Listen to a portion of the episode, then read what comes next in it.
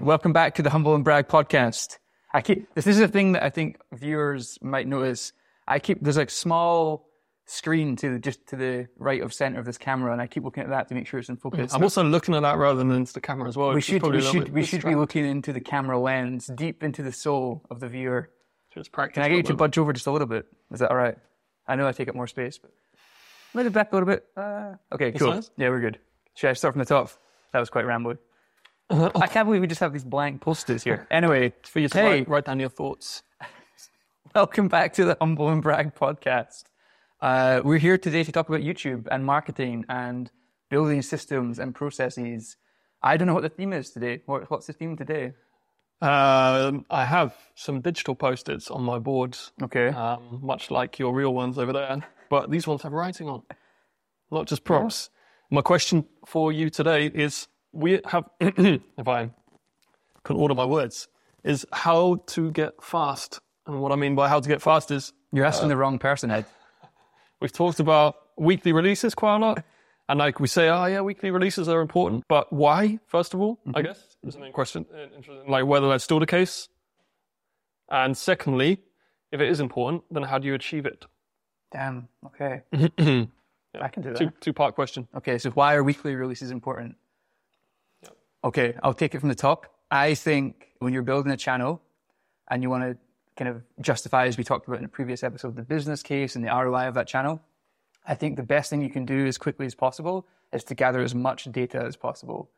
And when I say data, I mean things like you know information on viewership, what your audience thinks and feels about the content in the comments, how the videos perform, is it driving channel growth, is this driving people to your website or your homepage or your product or service? And to do all that, I think it's still advantageous in this this day and age, although some creators I'm sure would say otherwise, is to be consistent with your release schedule. Initially, I think consistency is key, and you can do that by publishing a weekly long form video on YouTube.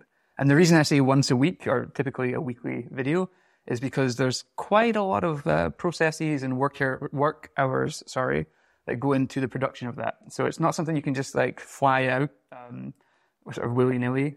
I just said willy nilly in the podcast. I don't know if that's going to translate culturally, but It's uh, like that moment in, uh, when, when Hugh Grant goes, up to daisy. yeah, you know? and it was in Four Weddings and a Funeral, or Uh, Notting Hill, I Notting think. Hill. Yeah, when he's trying to climb over the fence. This is this is that you're my Julia Roberts in this scenario here. So great. I've already gone on a tangent. I'm talking about something quite technical. So yeah, I think the reason that weekly releases are important is because it gives you a wealth of data in a fairly short amount of time. So if you think about maybe if you publish 12 videos, that's maybe two, three months, three months if you publish weekly. And then you get data and you can refine your creative process. You can refine and tweak and, and do all these like little production changes to improve the content as you go. And you get this data that I've talked about. So that's why I think ideally, if you have the team in place and you have the budget and the kind of the, the will and the buy-in, a weekly release is kind of the minimum that you would want to be doing. Maybe just to clarify here, because that might have also changed over the years. What does a weekly release actually mean mm. in the era of kind of multiple formats being available? And you say, I mean, you could be releasing one short a week, Yeah. you could be doing one live event a week, you could very be good. doing one long form or a bit of micro content. Well, what does actually mean, do you think, a weekly release?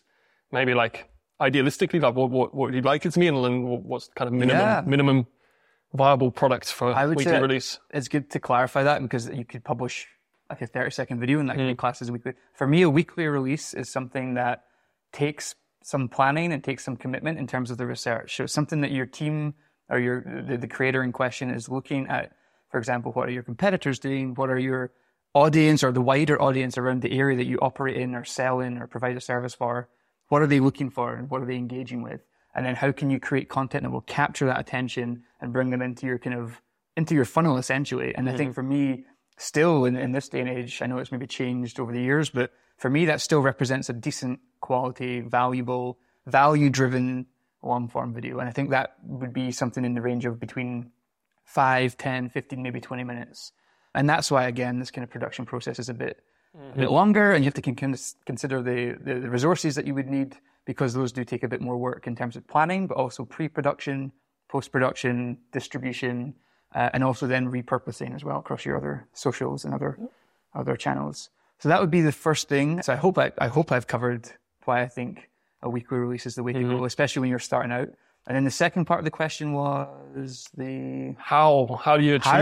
it? So I mean, you have this yeah this ideal of the weekly release, Yes. as you mentioned, important kind of procedurally in order to get into that rhythm, but then also to collect data on what's working Mm-hmm. consistently and to collect enough data. And basically, when we say weekly release, we mean this long form release, Mm-hmm. and I guess maybe supplemented, supported by other shorter form bits of content potentially. But then, how do you actually achieve that as a team internally at a company when you have all the other distractions of the everyday work life um, oh you- and personal life? many whatever it might many distractions. So, think so how do you get to that? I mean, how do you manage to produce like a 20 minute video every week when, you know, it takes Steven Spielberg, Spielberg, I'm pronouncing it German way, Spielberg, you know, years to produce this or whatever. I mean I've produced nothing as as valuable culturally. It's as only ET. like it's two hours long, right? I mean, I have quite the special effects, I guess. I've done some long videos. I've done some like 40 minute videos. Hmm. It's a good question. It's a million dollar question and you can hear it in the next episode. No, I'm just joking. I can't, I can't do that to the viewer. Sign up below, you get yeah, it. sign up below for the juicy free stuff. or free training. No, this is that's a very good question, and I think that's the main thing that people that operate on YouTube, I think, struggle with is building that. It's almost like a stamina that you train for, Mm-hmm. and by training, I don't mean you know you don't have your team working out in the gym or anything, but you can definitely build in processes and systems. And I think for me, over the years, I've been doing this for about five years now, five plus years it's evolved so much. And I think that's why we can then decant this information down, hopefully for the viewer or the listener. But for me, it was, it's, it's had, I would say three stages. And I'll maybe just quickly touch on those stages before we dive into the specifics and, and how that all worked. But the first stage was having one person, in this case me, mm-hmm. doing everything from start to finish. So that was kind of the, the research, the development, the, the planning, the filming, the editing, the distribution, the thumbnail. So that that was a, a period when I first started YouTube that I was working for a company at the time where I was doing all that myself, mm-hmm. more or less. Not necessarily starring in the videos, but doing all the back end and the, the production, the planning. And that is, I think, when you're doing a weekly release, quite an unsustainable system because you get into this cycle where you can't really take a break, and it leads to you know kind of content fatigue and, and team mm-hmm. member fatigue as well. So I think that that's definitely something I've evolved away from as a producer or channel manager. And then I think the sweet spot, which started to develop when we started to work together, was having a team in place. So this was a team that actually had the resources. I think when we started, there was two videographers and myself kind of overseeing the planning and the strategy and the keyword research, all those things. But then you also had a team of people that could assist you doing the filming, doing this, you mm-hmm. know, setting up the lights and things, and also the post production. So that was a, a really nice sweet spot. And I think it's just then you start to look at the processes of how you do that. You're not relying on one person to kind of do everything from start to finish and kind of cram in and edit in two or three days for the release. But you actually have a means to kind of produce a bit of a backlog of content. Maybe you take a break in publishing to begin with, mm-hmm. maybe a few weeks. You build up a backlog. You maybe film eight, nine, ten videos, and then that means that you can start to stagger the releases. But the team always, you know, always are busy, always have something to work on. And then once all the videos are scheduled in and, and ready for release, you can go back to the drawing board and mm-hmm. make plans and, and, and draw together more research for another batch of content. And then most recently, I think the the way that I think I would advocate for most channels or businesses if they have the funds and the the will to do so is I think having a small but very kind of specialized in-house team. But then that in-house team can also leverage freelancer support. And just to touch on the process and that kind of team fatigue and content fatigue that I mentioned, editing is one of the, the most time consuming parts of production for YouTube. And you hear all these big creators that get YouTube burnout after a few years and have to go off to retreat in Bali for several months, um, et cetera, et cetera. But on a, on a more micro level, I think it's definitely um, something that's very real. And if you can kind of mitigate that by bringing in some freelance support, obviously to a budget and to a spec in terms of quality and, and costings, then it really does free up your team to come up with bigger ideas, maybe more avant-garde or out there content production ideas. And I think that's where the real money is. If you get a team that can maybe do a little bit of the first part, a little bit of the second part, and then free their kind of creative juices, so to speak, mm-hmm. by enabling freelancer support, it really frees the team up to do some next level top tier content, which I think once they have an understanding of how a platform works, it really, it, you really start to see impact from that. And what would that process look like? It would probably require maybe someone focusing on the strategy, maybe a content strategist in tandem with a video producer, or I guess you can interchange that with YouTube producer these days. Some kind of videographer, someone that has the, the kind of the creative and technical know-how to capture the content and also direct. but then also this kind of creative strategist that can do the R and D, the research, come up with video briefs, inform the subject matter experts or the talent, uh, and then the freelancers would would come in and edit that and hopefully quite quickly be able to give you a, a wealth of content that you mm-hmm. can schedule and release. So it's kind of a long-winded way of saying two people and a bunch of freelancers, but. No, no. When you say a bunch of freelancers, then what do you think is necessary in order to hit that cadence of weekly videos? Weekly videos, I would uh, say. Do you need ten? Do you need two? Do you need five? If you can get two, two or three reliable people, and, and one of the things that we did when we were experimenting with this is we kind of put almost like a job ad on LinkedIn, and you get a lot of people from all over the world because it, it can be a remote role, definitely from all over the world applying, and you maybe you work with maybe four or five people and then you definitely see kind of the quality and who surfaces to the top very mm-hmm. quickly. And it's, I, I, don't mean to put a competitive angle on it, but it's good to have a pool of maybe two or three reliable people, I would say.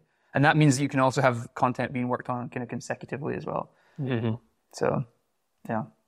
Okay. That's what I would do. Cool. Thank you very much. No worries. That, was that everything? I didn't know. I mean, that's comprehensive. Yeah. Like covered in terms of uh, the importance of, of the weekly release what actually constitutes mm. and then how to achieve that. Yeah. And it sounds like quite an operation to get off the ground from zero to, to that in-house team plus the mm. freelancers. Mm-hmm. But yeah, I think you explained it very Thank intricately very and well. And I think it's pretty clear kind of what would be necessary in order to hit that volume. Yeah. But I mean, that's uh, by that time, then you can definitely say that it's a very established channel and probably yeah. one of the yeah, yeah. biggest content engines in the in the company, even for like a relatively established company. Well, this is the thing, and it's something that we touched on in, the, in a previous episode here. But I think it's once you get that kind of justification for the channel and you get that data coming in from these weekly releases, you quite quickly start to see, you know, the kind of content you should be investing in, the kind of topics you should be investing in, also what kind of resources you might need, where the gaps are. Mm-hmm. I find it quite rare that companies would go for option three straight off the bat. I personally think it's the best way to do it. But I can naturally understand if you're a scale up or, you know, smaller startup and you don't necessarily have the funds Maybe you just need one person that can do it and you have to make allowances for being a bit scrappy, mm-hmm. maybe taking more frequent pauses, but then you can definitely work up quite quickly to that, that third option with the.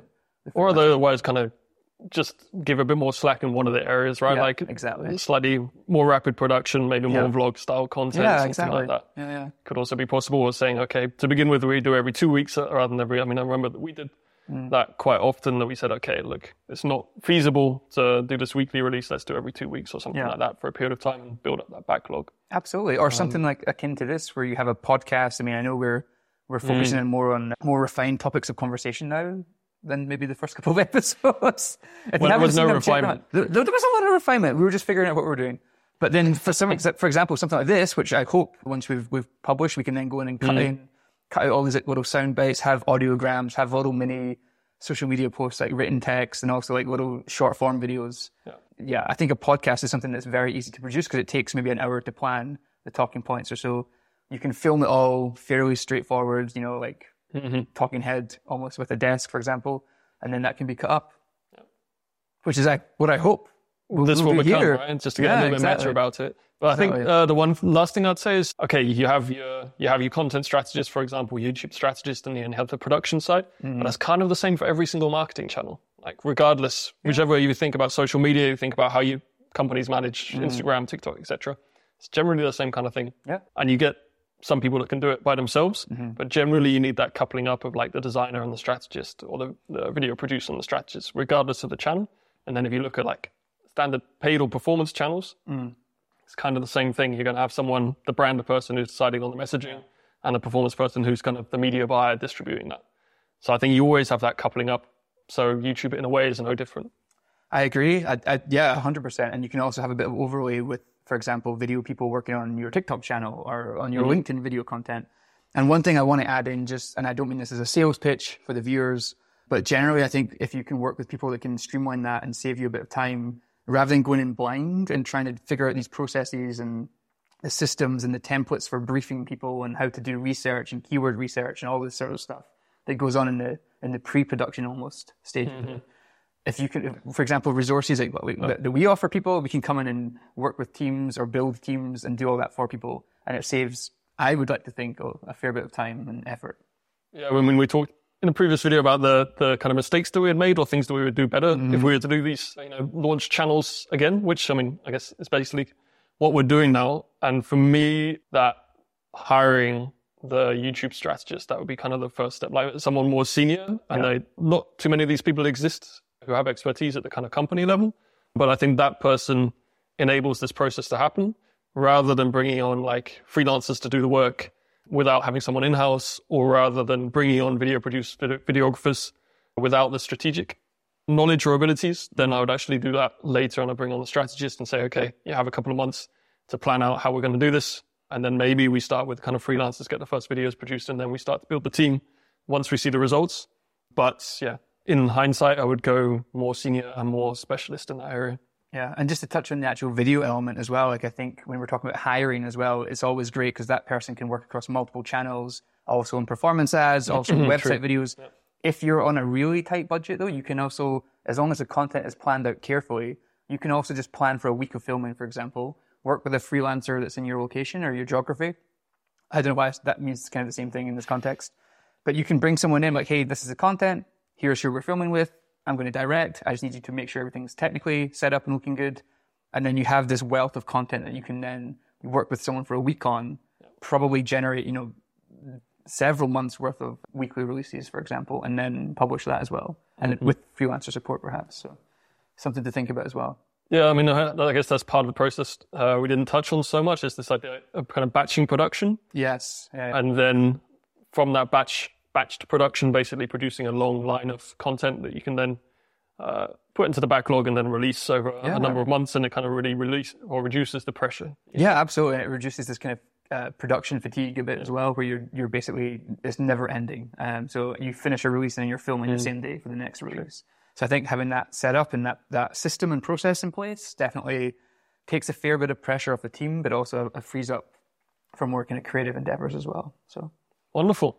I've really enjoyed that. I really. I think you did an excellent job. I don't know why I'm surprised. Very comprehensive. Yeah. so that brings us to the end of this podcast. Thank you very much for watching. Give us a like, give us a subscribe, leave a comment, ask us a question. We'll get right back to you, and we shall see you next time. Thank you. Thanks, everyone.